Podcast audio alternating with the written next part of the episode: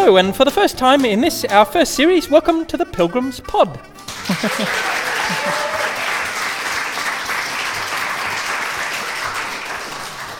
thank you, thank you, and we hope you enjoy this episode and all 12 episodes of our first series. Well, my name's Will McKerris, and I'm a minister in the Anglican Church of Australia, and I'll be your host for the program, which will be something of a retro variety show. So it will have a few different types of segment in it, and we hope that each segment might be a little spiritual bean for the weary Christian pilgrim. So that's why we've called the program the Pilgrim's Pod. Well, I grew up in Canberra where I used to be a lawyer, but I've often dreamed of having a full time job working with cattle. So I know a lot of the old cowboy songs of the American frontier, and here now is one of them, uh, but with some new words that I've imagined that Moses might have sung just as he was about to lead the Israelites through the Red Sea.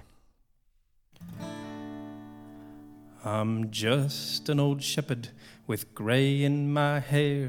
I've had many thousands of sheep in my care. I've led 'em and fed 'em and given 'em water since marrying a beautiful sheep farmer's daughter. I've roamed around Midian through dust and through sand and found all the very best bits of the land.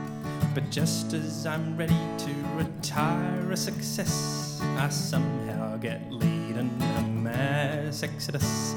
Whoop-a-tie-I-O, get along, little sisters. The Lord has prepared us a place of our own. Whoop-a-tie-I-O, get along, little brothers. You know that old Israel is your home, sweet home.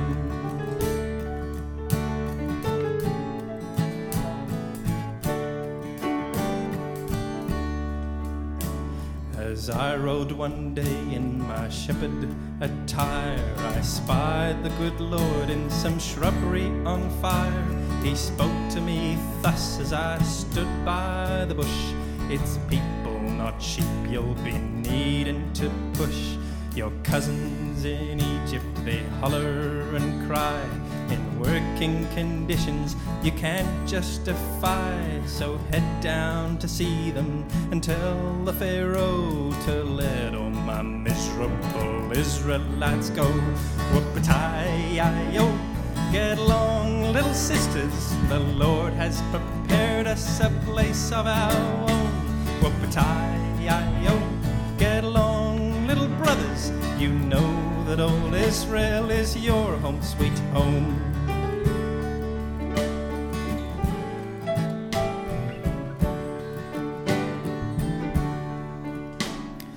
Aaron, my brother, he came along too and helped me with sort of a live auto cue. I've never been good at speaking too clear, so Aaron spoke up what I put in his ear. Pharaoh, however, declined our request, so God had to act like a serial pest. With darkness and insects and death and amphibians, he asked the dictator to review his opinions. Whoop-a-tie-yo, get along, little sisters. The Lord has prepared us a place of our own. Whoop-a-tie-yo, get along, little brothers. You know that old Israel is your home, sweet home.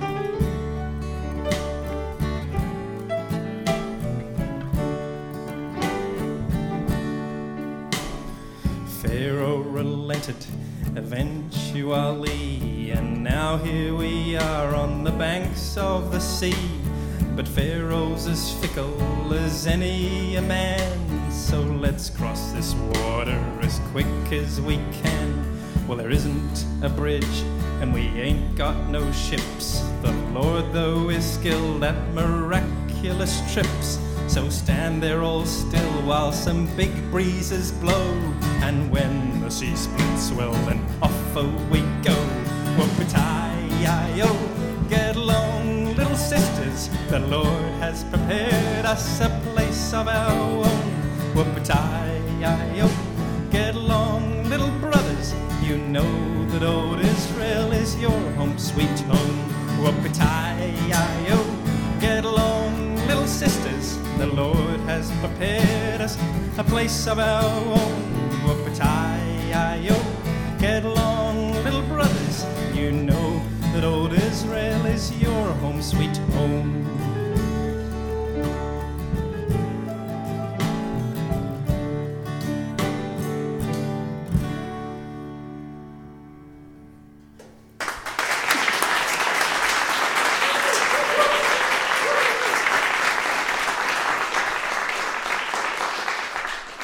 Thank you, thank you. So that was the old cowboy song I Ride an Old Paint with some new words based on the book of Exodus. And we will have a song like that, an old tune with some new lyrics, at the start of every episode of the program. Well, another type of bean that we will have in each episode will be a story told by a listener. And usually we will ask the listener to tell us a story which they think might illustrate something from the Bible. And I believe first up we have Murray on the line with a story about some fruit. Uh, hello, Murray. Hello? Hello there. Uh, calling from Scotland, Murray. Hi, hello, Well, Yes, I am. Yes, that's right. Uh, Oh, right thank- at the moment, indeed. Thank you for being with us. No problem. And te- so tell us your story about fruit. Well, um, yes, here it is. You know those little stickers you get on an apple? Oh, yes. A wee, a wee Or- thing that. Or any Uh, piece of fruit, really. um, I suppose Except- you do. yeah, I even you bananas, do. That's right. think, yep. Bananas, aye. Um, Stone fruit, yeah. all, all kinds, all kinds. Yep. They have the wee sticker on there. And quite often, I'll go to eat an apple, for example, and I don't think about where I've taken a sticker off, and I'll be eating it, and then I'll notice the sticker. Yes. And I think, gosh, one day I might eat that sticker and not notice. You know, I might, I might exactly swallow the sticker. Yes, yes. And that's I, a yes, I. I worry about that too. Yeah. Right. Well, not just me then. uh, uh, and um, well, well, I thought that's a good illustration Yeah. of staying as a Christian Right. because, right? Because God has helped me not eat a sticker off an apple till now. Yes. I've never actually eaten one. So, No. um, although I'm, I, I may be fearful of it, Yes. it's not happened. No. So, if it's not happened till now, why should I think it should? It may happen in the future. yes. So, and I think this is, you know, you can you can worry that am I going to stay to the end? Yes. But why why should I? If if you know, God will keep me going Yes. all the way. So if he's stopped you from eating stickers till now, why wouldn't he keep you stopping from eating the stickers? Exactly. If exactly. he stopped you from stopping believing till now, why wouldn't he keep stopping you from stopping believing? Is that what Right? Yeah. Uh, there's a lot of stopping in there, but uh, yeah, no, that's right. That is right. That is right. That's what I mean. Oh, exactly. well, well, Murray, I think that's a very good illustration. Um, though I, I guess you can't be sure that you haven't eaten a sticker. I, I mean, I'm not sure. I sometimes wonder if I have eaten stickers and just not noticed it. Well, that is. I suppose. I, I suppose that is true. It's true. I could have done one, not, not really. But uh, a very good illustration. Thank you very much. uh, You're welcome. Uh, please call again sometime. Okay.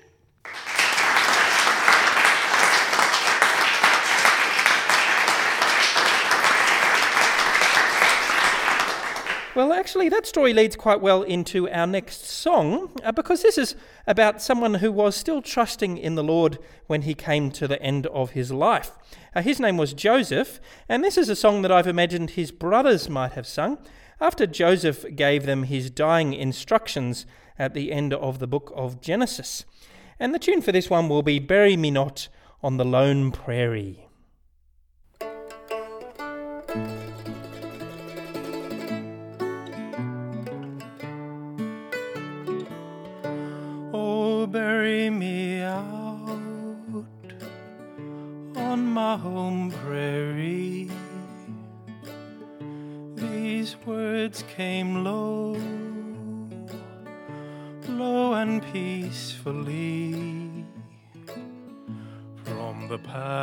Lips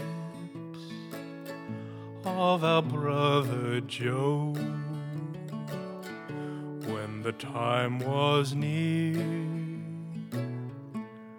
for him to go. Oh, bury me out and his voice failed there. Then we gave good heed to his dying prayer in a lone sarcophagus six by three. We laid his carefully embalmed body.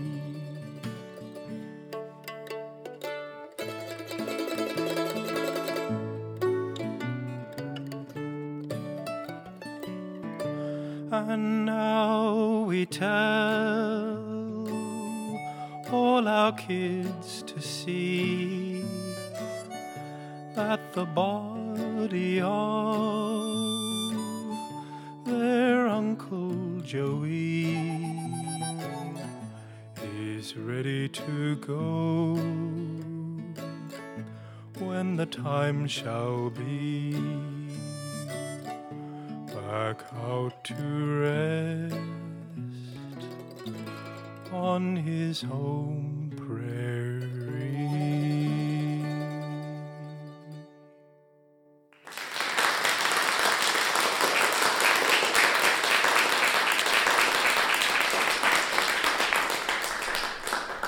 Thank you, thank you. So that was the old cowboy song Bury Me Not on the Lone Prairie, with new words based on the book of Genesis. Well, there'll be two other types of bean that you'll be able to listen to regularly here at the Pilgrims Pod. Sometimes I will chat to a special guest. Sometimes I will also tell you a story of my own. And that's what I'll be doing for most of the rest of this episode. My stories won't necessarily have a point to them. Uh, for example, my story this time is really just about what happened once when I was living in London and I decided not to follow the advice of someone who was cutting my hair. So that story will be coming up for you in just a moment. Uh, first, though, Michael Andrews is going to play us a short piece he's written called The Cleveland Street Rag.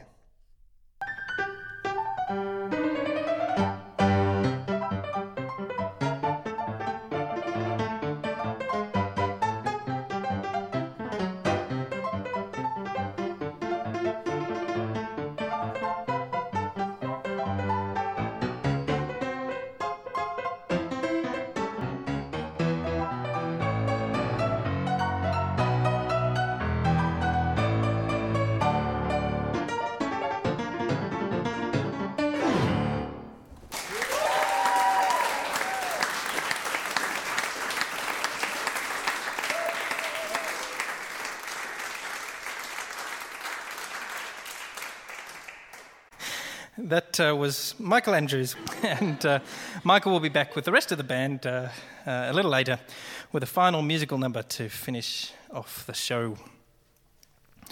Until then, I thought I'd tell you a story that might uh, be of interest to you, a possibly interesting story.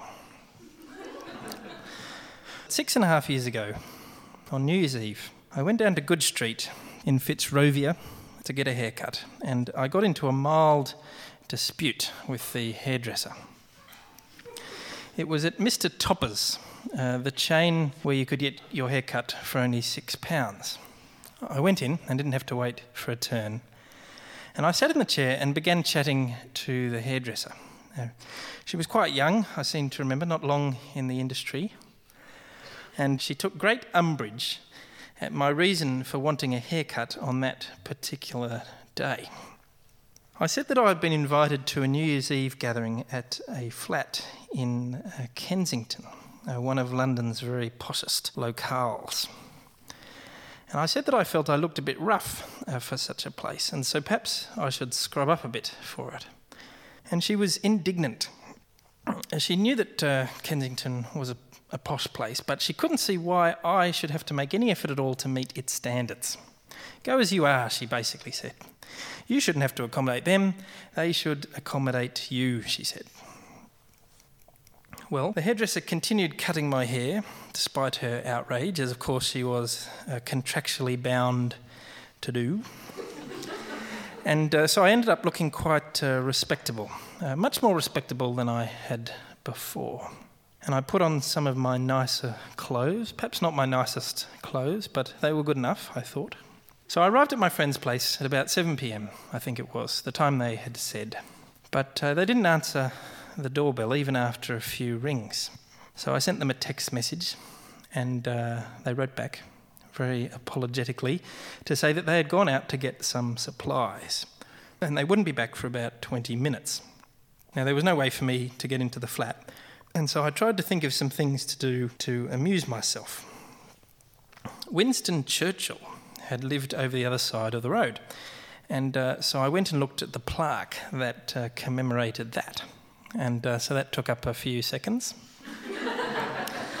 and I wandered about the street for a bit. It was good to keep uh, moving because it was very cold.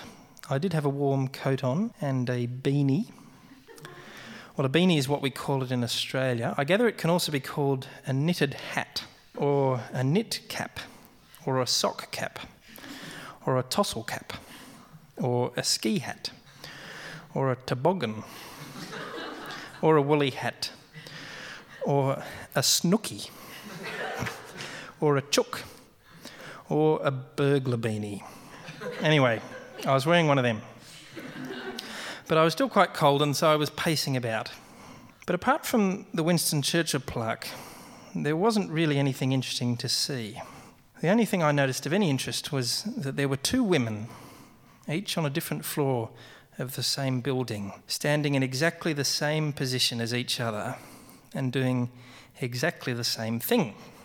Uh, they were speaking on their telephones and looking out the window in roughly the same direction. But even that was only interesting for a few seconds. but I also noticed something else that was interesting, at least to me, in fact, uh, to me, extremely interesting. I'd known these friends I was visiting in Canberra, in Australia, which is where I grew up. And they had come over to London about a year before I had, uh, when one of them had been posted over with the Australian government. Now, before they came over, they had owned a red Honda Civic hatchback. And I had assumed that, seeing as they were coming over for at least three years, uh, they would have sold it. But here, on the street outside their Kensington flat, was a red Honda Civic, exactly the same colour and model as the one they had had in Canberra. And I thought, surely uh, they wouldn't have driven to London when they moved. or surely the department hadn't uh, paid for their car to be shipped all the way here. Paying for a flat in Kensington was one thing, but shipping a car over, surely, surely not. Well, it was possible, of course, uh, that there just happened to be another car of the same type as theirs uh, there on the street. And so I decided I would try to see if I could see anything in the car that would identify it as theirs. So I peered through the back window and uh, through the front left window and the front right window and the back left window and the back right window. And because it was dark, I had to peer quite intensely. But as much as I peered, I couldn't see anything in there that looked like it might be theirs. So I gave up looking at the car, which meant I now had nothing else to do at all. Uh, but after a few minutes, my friends got home, and so we went in and had dinner together. Just a low key dinner uh, to bring in the new year. I think one other person came along too. And it turned out it wasn't my friend's car, by the way, they said. Uh, as if we'd driven all the way here, uh, they said. now, my friends had come to know another woman in their building, a lady who was a bit older. And uh, they'd said she might be quite lonely, being all by herself on New Year's Eve. And uh, so they suggested we go down and say hello and uh, spend a bit of time with her, uh, which we did at about nine o'clock. Now, shortly after we arrived, uh, this lady recognised me as the person who had been down on the street a couple of hours before. And she said that she had been very concerned about me, very concerned uh, indeed. She thought that I might be up to no good, no good at all. And the more she watched me, the more concerned she became. because I'd been looking in the windows of this car and generally loitering about. And soon she decided to ring her neighbour on the next floor to ask her if she also thought that I looked suspicious. uh, so they were both there looking at me, uh, talking to each other on the phone. And the neighbour agreed that I looked very suspicious. And uh, so they decided uh, that they would call the police. And uh, they were just discussing who would do it. But then, uh, for no particular reason, I had taken my beanie off. And they thought, he looks like a nice, clean cut young fellow.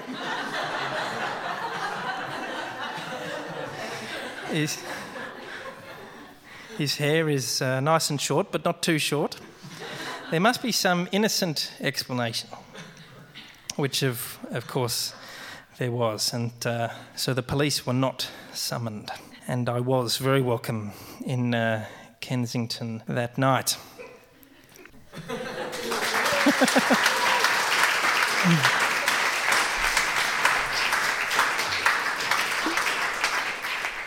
Thank you, thank you. And I'll tell you a story like that in many of our other episodes as well. Well, our band leader here at the Pilgrims Pod is Paul Enns, and he's going to sing a song for us in most of our episodes. And here he is now with a song about the great day in the future when Jesus will return to earth, bringing heaven down with him. So, my thanks to Paul, also to our other musicians Michael Andrews, John Bergdahl, Sam Folds, John Childress, Tom Bender, Samuel, Daryl Thompson, and Steve Messer. Especially to Steve and his band Strange Country for our theme music. Thanks also to our sound engineers Chris Ferguson, Andy Beer, and Shane Wall, and to Phil Gallagher for his help with this episode as well. My name's Will McCarris. This has been the Pilgrims Pod. Goodbye.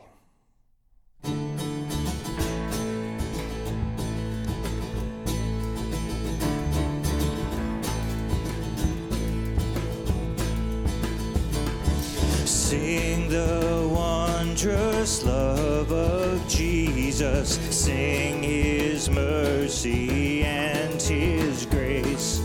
In the mansions bright and blessed, he'll prepare for us a place when we all get to heaven.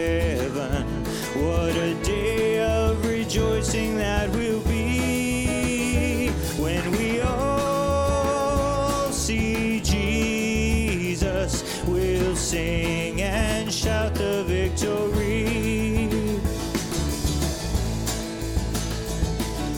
While we walk the pilgrim pathway, clouds will overspread the skies. But when traveling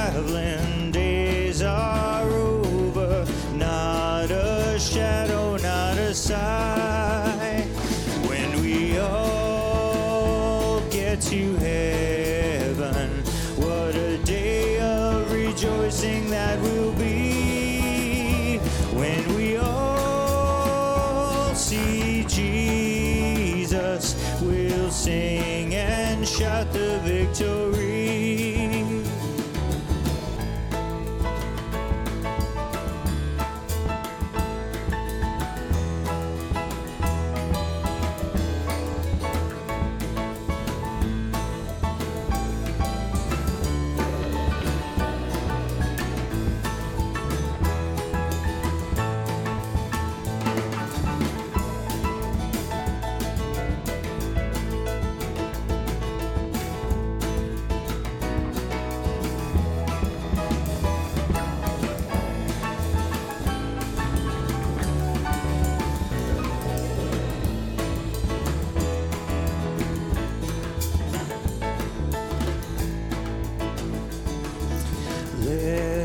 Us then be true and faithful, trusting, serving every day.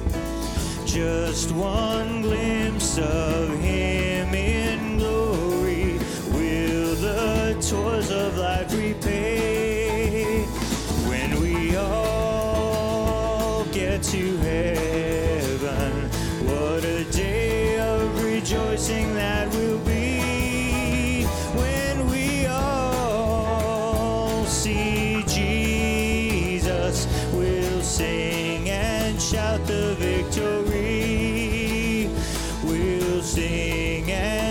the victory.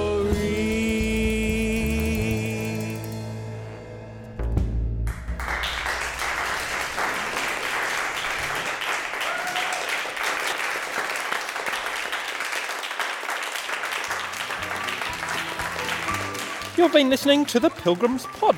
If you've been liking our peas and our beans, please head to our website pilgrimspod.org where you can watch a couple of music videos that we've made. We've also made an album of most of the Bible songs that I sing on the program with narration in between to make for an overview of the whole Bible story. So please head to pilgrimspod.org if you're keen to hear that, and please do listen here again next time too.